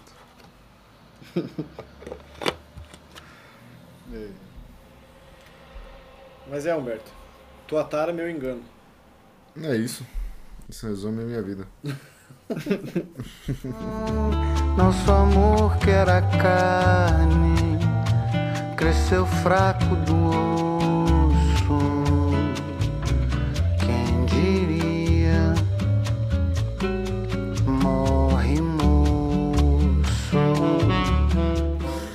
coisa que eu tava lendo sobre esse disco que talvez seja legal trazer. Não lembro se alguém já trouxe. Se trouxe, aí vocês cortam. Mas é que o Amarante falou que ele Se começou trouxe, a vai deixar a escrever. tua parte. É, o Amarante falou que ele tinha começado. Não, eu Deixa fui tossir na hora que o Marco falou. Obrigado, Marco. De nada. Na hora que ele tava fazendo esse disco, que ele queria trazer uma, a maior quantidade de músicos possíveis, né? Tipo, a banda mesmo. E devido à pandemia ele não conseguiu fazer isso, né? Quer dizer, conseguiu, mas não conseguiu no, álbum inteiro, né? Porque teve uma boa parte do álbum que ele teve que gravar é, sozinho, né? Gravando os outros instrumentos. E eu acho que o, o começo do disco te- traz bastante coisa e parece que com o tempo ali você vai diminuindo, sabe? Não sei se vocês tiveram essa impressão também. Ou se vocês sabiam desse detalhe. É, na, na, no encarte, no encarte não, na, na capa mesmo, né? Na contracapa do disco ele fala assim que não, eu quis trazer o fulano e a banda era isso, eu tra- trouxe mais não sei quem, e daí pra capa também foi outro artista, quem fez o design do, de todo o disco, assim, da Aham. composição, o design gráfico das coisas foi outra pessoa, e de músico também entra não sei quem, foi uma, foi uma galera aí, né? Aham. O que, que vocês acham disso, né? Porque será que isso não contribuiu, talvez, para essa impressão que eu tive, pelo menos, de, de que ah, tem uma certa fragmentação de leve, assim, entre as canções, assim, que tem uma... Parece, às vezes parecem produtos bem distintos, embora sejam todas Amarante, assim. Não super Amarante, que nem se falou, tipo, dessa ser bem Amarante. Mas tem a assinatura dele, né? Uhum. Eu não sei, eu acho o disco bem coeso, que parece a mesma coisa. E eu acho que enquanto processo, eu acho que o disco foi bem. Ele e esses músicos contribuíram em coisas pontuais, sabe? Eu acho que. Tipo, até ele fala que teve uma música que ele gravou até o sopro, porque não tinha. Enfim, as pessoas não podiam, e acho que ele fez. Acho que nem não foi. Ele nem trouxe tantas pessoas quanto ele gostaria, né? Como o Humberto estava falando. Mas eu acho que a diferença é que ele é muito rítmico mesmo, como ele falou que queria que fosse, comparado com o cavalo, né? O cavalo é muito mais, tipo, violão, guitarra, tipo, voz. E, e aqui tem muito, que nem Maré, que é super maximalista. Até essas que a gente está falando agora, elas ainda têm muitos elementos, né? Muitos instrumentos, muito- tem corda, tem sopro, tem percussão. Mas eu, mas eu, sei lá, eu acho que é o lance do, do, do diretor, assim, saca? Tipo, ele era o, ele é o produtor desse álbum, né? Então, tipo, ele que maestrou essa porra toda, assim, sabe? Tipo, é, e as pessoas, claro que as pessoas contribuíram, né? E trouxeram coisas diferentes e tal. E também, eu imagino, ah, imagino assim, também fazer, ter uma banda com, com o Amarante não deve ser tão fácil, assim. Mas, é, mas eu acho que as pessoas É contribuíram porque todas as também. bandas dele acabam, né, cara? Também tem isso, né? também tem essa. É... Tudo acaba, né? Como ele mesmo fala desse, nesse... Não fala exatamente isso nessas palavras, né? Mas o disco é muito sobre isso. Tudo acaba e, e desapego e impermanência. Então as bandas também acabam. Exato. Sei lá, parece um rolê meio Broadway, assim, acho que com os sopros, o cara tem muita, tem muita coisa, assim. E daí, e daí eu também vejo muito do Amarante, assim, aqui, é, principalmente liricamente, assim, porque ele faz umas rimas meio preguiçosas, mas que funcionam, funcionam pra caralho, assim, e é, mu- é muito assinatura do Amarante, assim, sabe? Tipo, e, e é bonito, e é gostoso escutar, assim. Então, tipo, tá tudo bem. é- não é preguiçosa, mas é, é, são umas. É uma letra bobinha. E, e o Amarante faz isso muito bem, assim, na, na minha opinião. Sim, eu acho que tá nessa parte mais leve ainda, mas que eu acho que ainda tem umas coisas líricas que eu acho muito foda. Porque essa música meio que ela é.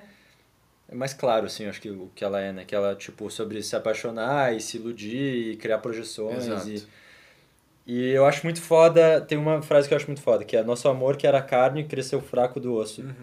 Cara, é muito foda, porque acho que tem essa coisa da carne de ser a superfície, a paixão, e o osso ser o... A base, né? A base, Estrutura, né? é. E tipo, o nosso amor que era carne cresceu fraco do osso, e a, a carne é o que tá em volta do osso, e o osso é o que tem a força, mas era fraco, enfim. Acho foda. E depois tem a, a- ele faz de novo, o nosso amor que era ferro, agora não lembro o que ele fala, mas é... Não chegou a ouvir era- fogo, É, e bastaria. e bastaria. E faz É bem sim, É uma música sobre é- paixão, né, cara? É. Se Sim. apaixonar e se dar conta sentido, da, da assim, parada. Porque carne por si não, é sustentação, né? Sem sustentação não existe carne. Você é um saco de, de nada, né? Tipo, um- e, e é o osso que segura todo o resto, né? Quem fala assim, ah, relacionamento não, não sobrevive só com amor. Tem todo o resto também. Tem tipo. Tem, tem rotina, tem gostos, tem manias, tem convivência, tem o caralho a quatro, tem objetivos de vida, tem uma porra toda em volta disso. E às vezes o amor, que também talvez seja a parte mais importante de todas, por conta própria, às vezes não segura. Não é o suficiente, né? Não é o suficiente. Musicalmente, eu já acho que essa é uma música que não é tão. Ela é boa, mas eu sinto um pouco de falta da inovação, talvez, das duas primeiras, assim. As três. Calma. Das duas, né? Da Maré e do Tango. As duas é prévias, na verdade. Que daí eu sinto que ela é uma bossa nova direto ao ponto, assim. É. Mas eu acho interessante porque, voltando àquela coisa de que a música e a letra estão sempre muito conectadas, porque eu acho que ela é a música perfeita para essa letra. Eu acho que ela, tipo. Porque quando vai indo pro refrão, que você vai entendendo que é meio que uma, uma ilusão, uma projeção, ela entra esse instrumental, esses sopros, quase que um romântico cinematográfico exagerado, que é quase fazendo piada de si mesmo, sabe? Eu acho que ela é esse romântico over que é falso. E eu acho que o instrumental é, isso e contribui, tipo, pra letra. Isso eu acho foda, assim, nessa música. É, ela tem essa pegada de musical, né? Uhum, nos é. sopros. É, é, eu tava escutando É, Singing in the Rain hoje de manhã. To you. E daí, tipo, tem muito esse. Como dizer, essa introdução bem tipo. Que é o momento assim que o cara tá apaixonado em Paris, falando sozinho, e tipo, eu amo muito essa garota. It's very clear our love is here to stay. Not for a year, but ever and. E depois, assim, ele fala, fala, fala, daí que nem se disse, né? Depois vem esse. Tudo, tudo, tudo, tudo. E daí já é o cara, tipo, se embalando na própria trilha sonora, né? Tipo, ele tá fazendo trilha sonora pra vida dele, assim, tipo, cara, é isso, eu tô apaixonado, tá ligado? Toquem, to, toquem as cornetas, assim, porque eu tô passando. É... Toquem as cornetas é bom. Faz sentido. Eu acho que é coerente. Mas assim, eu não sei se eu não sinto um pouco de falta da in- inovação das duas, da, da maré do tango ali. Musicalmente, que tipo, tem aquele negócio que tem coisas acontecendo, sabe? Vai ser bem retinho, assim. Mas não é, uma- não é um problema, assim. Só ali que começa a perceber que talvez não, ele é coerente, mas não super coerente. Ou que talvez é, os problemas de produção, pandemia, sei lá o que, talvez tenha entrado no meio do, dos planos dele. Talvez. Então eu tô, tô presumindo, né? Não sei. Mas é a impressão que eu tive. Acorda tarde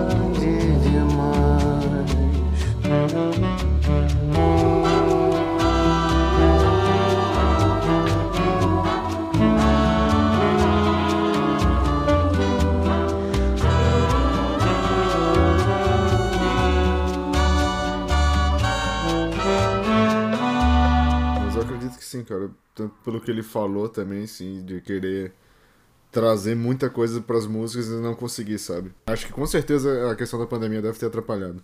E eu acho legal essa música da questão, assim, do ponto de vista mais melancólico e ali junta um pouco com uma dualidade é, de, de rir de si mesmo. É, eu tava. Enfim. De rir de si. De rir da, da, da, da situação, enfim. E a música, como vocês escreveram, traz muito bem isso, sabe? Tipo, acompanha muito bem a letra e casa demais. E, porra, por mais que ela não traga toda a inovação ali, como você falou, e as coisas acontecendo, eu acho que talvez seja uma das músicas que mais funcione dentro do álbum, sabe? Pra mim. Eu gosto, gosto muito dessa, dessa, dessa faixa, cara.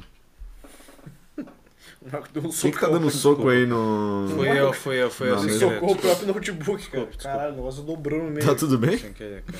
Tá É? tudo ótimo, cara. Sorte que eu tava com o copo tá. na mão, cara. Ia virar em cima do meu notebook. Sorte. Sorte. Eu ia estar na nossa. bosta. Sexta música, opa, quinta música do álbum, Tanto.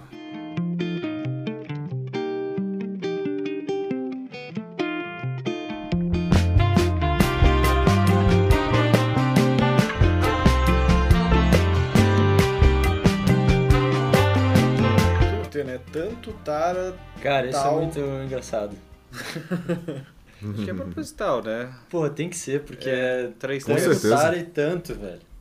Eu só não sei porque ele não botou tal logo depois. É, né? Tipo, Já tava nessa. mas é que ele deu uma, ele deu uma dica no, né? Não consigo esperar. É verdade. Daí tal. Daí Não, e, e fora que I Can't Wait, eu acho que é uma é um ponto de virada disso que ela tinha que estar ali, mas enfim. Eu não isso sei onde que, eu não sei onde que vira a bolacha, mas daí depois a gente vê. Bolacha. É. Acho engraçado que a gente chama vinil de bolachão. Não, chama de vinil, mas, né? o, o bolachão. Tô Bolacha. tentando ser desco- descolado Bolachão. aqui, pessoal. Porque eu não tenho, eu sou o único que não escuta vinil aqui. Tipo, eu escuto, mas eu não tenho vinil. É, você escuta aqui em casa, né? Por enquanto. Por enquanto. Vamos comprar uma vitrola de maleta pro Marco.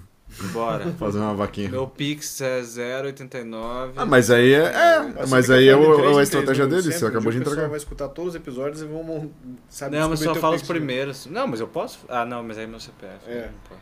A gente de... Eu tentei convencer a Patrícia a te dar um vinil, mas ela não quis. não. De aniversário. Poxa. Que ela sempre vem perguntar pra mim o que eu vou te dar de aniversário. Vou ter que que terminar. ela vai então. Daí eu falei, ah, dá, os- dá um vinil do Foles aí, eu acho que por mais que ele não escute é massa ter, né? Acho que é bonitão e tal. Daí ela não quis. Eu prefiro te dar uma caneca. Ou sei lá que ela deu. Ah, da hora a caneca, mas é. o, que o o Caio vai deixar na abertura só de filha da puta.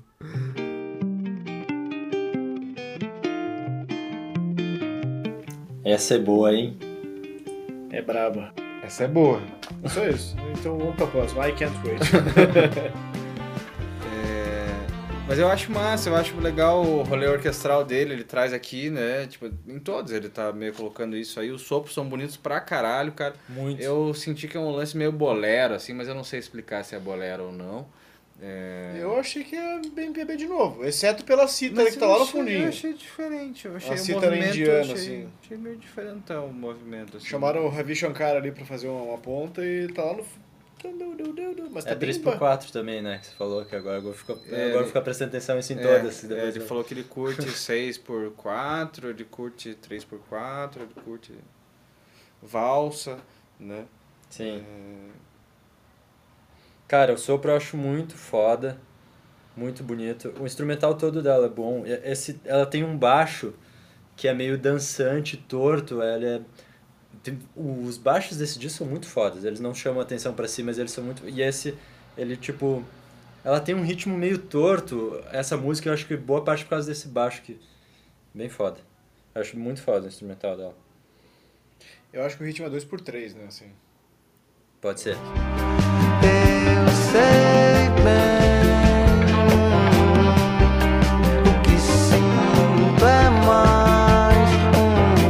ela também uma música ainda, tipo, das mais leves. Eu acho que ela tá começando a ficar mais profunda, assim, nessa, nessa coisa do...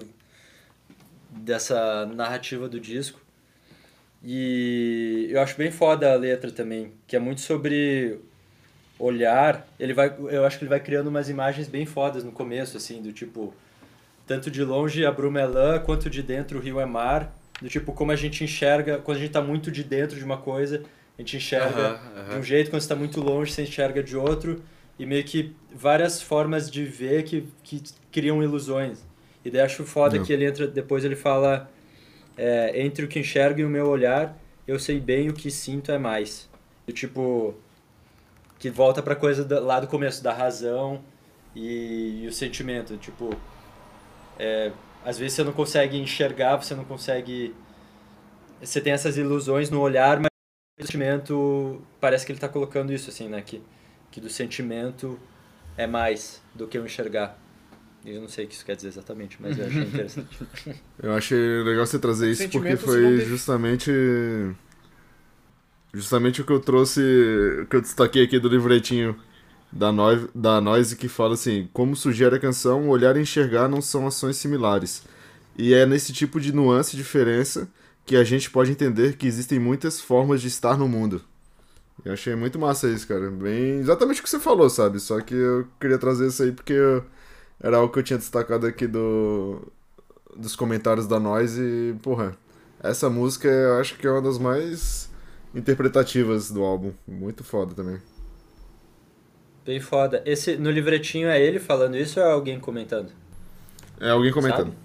Deixa eu dar uma olhada Ah, aqui. bem massa é essa tipo no começo eu me identifico com o que você falou que ah não sei você falou que não, não sabe não sabia se estava entendendo as letras e essa tipo eu tive que ouvir prestando atenção muitas vezes assim para tipo conseguir entrar no que ele estava construindo ali de É difícil. É, Eu concordo, eu também Letra, acho bem é. difícil. Mas eu, eu, eu concordo com o, com o Ferpa né, nesse sentido. Que eu acho que. Olha o que, ele, o que eu ia falar antes é que. Quem vê de fora, não, quem vê cara não vê coração, basicamente. assim. dando uma simplificadaça, assim, é, é isso a música. Porque o sentimento não tem descrição, né? Tipo, como é que você colocar É. em palavras definitivas, tipo, certeiras, sem erro, o que que você sente sobre alguma coisa, sobre uma pessoa, sobre um objeto, um filme, uma música, não dá. E o sentimento é, ele é, ele é volátil, ele muda, ele vai, ele volta, e ele é intenso, ele é fraco, ele tá aqui ou não está, e quem vê de fora e, se- e se relaciona com aquele objeto de uma forma diferente, às vezes vai achar, tipo, ah, eu tô olhando um amigo meu e lembrando dele, ah, acho que ele não gosta tanto dela. Mas será? Ou será que sou eu que tô tendo uma percepção limitada, né? Achando que a bruma é lã, sendo que na verdade o rio é mar, sabe? O que pra mim de longe é, é um riozinho, pra ele que tá dentro é mar. E no fundo, quem tá imerso, quem tá se afogando na água, não interessa se é mar ou se é rio, tá se afogando. Então, independente, tá imerso, sabe? Pra ele a experiência não muda, né? Daí a gente entra em N rolês e, ironicamente, assim, acho que... Ironicamente não, é sincronici... Sincronisticamente, eu, eu vi muita coisa sobre isso, conteúdo na internet aleatório, sobre, tipo, cada um sabe o que sente. né? Cada um conhece sua dor, cada um conhece é, a sua história, tá? Eu não sei, foram pessoas aleatórias, de fontes aleatórias, de, às vezes, artigos, às vezes, sei lá, recomendações do, do Quora, às vezes stories aleatórios com mensagens de efeito e tal, mas eu não sei, hoje foi um, pra mim foi um tema recorrente de ver bastante coisa sobre isso, assim, de cada um sabe sua dor, cada um sabe o que sente. E, para mim, eu, que, que eu falei, concordo com o Fer, eu acho que é por aí que essa música vai. Porque ele sabe bem que o que ele sente é mais. E não tem porquê, né? O porquê dele é diferente do seu porquê e as coisas que fazem ele achar que gostar da pessoa ou da coisa é X e pra você né, vai ser Y. O que faz você gostar, o que você procura num relacionamento, o que faz você gostar de uma música, são valores diferentes e não existe um porquê definitivo, né? Existem porquês. É. Cara, é bem isso. Eu acho que isso, você falando, se conecta de volta com, eu acho que, que é o, pra mim, pelo menos, o conceito central do disco, que é a ideia do tal, assim, que, que também tem, que você falou, ah, às vezes você sente, você não consegue colocar em palavras, que é isso, né? Essa, essa sensação, esse, enfim, experiência intuitiva que você não consegue transformar num conceito, numa linguagem, numa palavra. E acho que é isso. Tem várias músicas, de- depois ele adentra nisso de uma forma mais densa, mas acho que é isso. Nessas músicas ele já tá, tipo, entrando nesses, nessas ideias de uma forma que parece mais leve.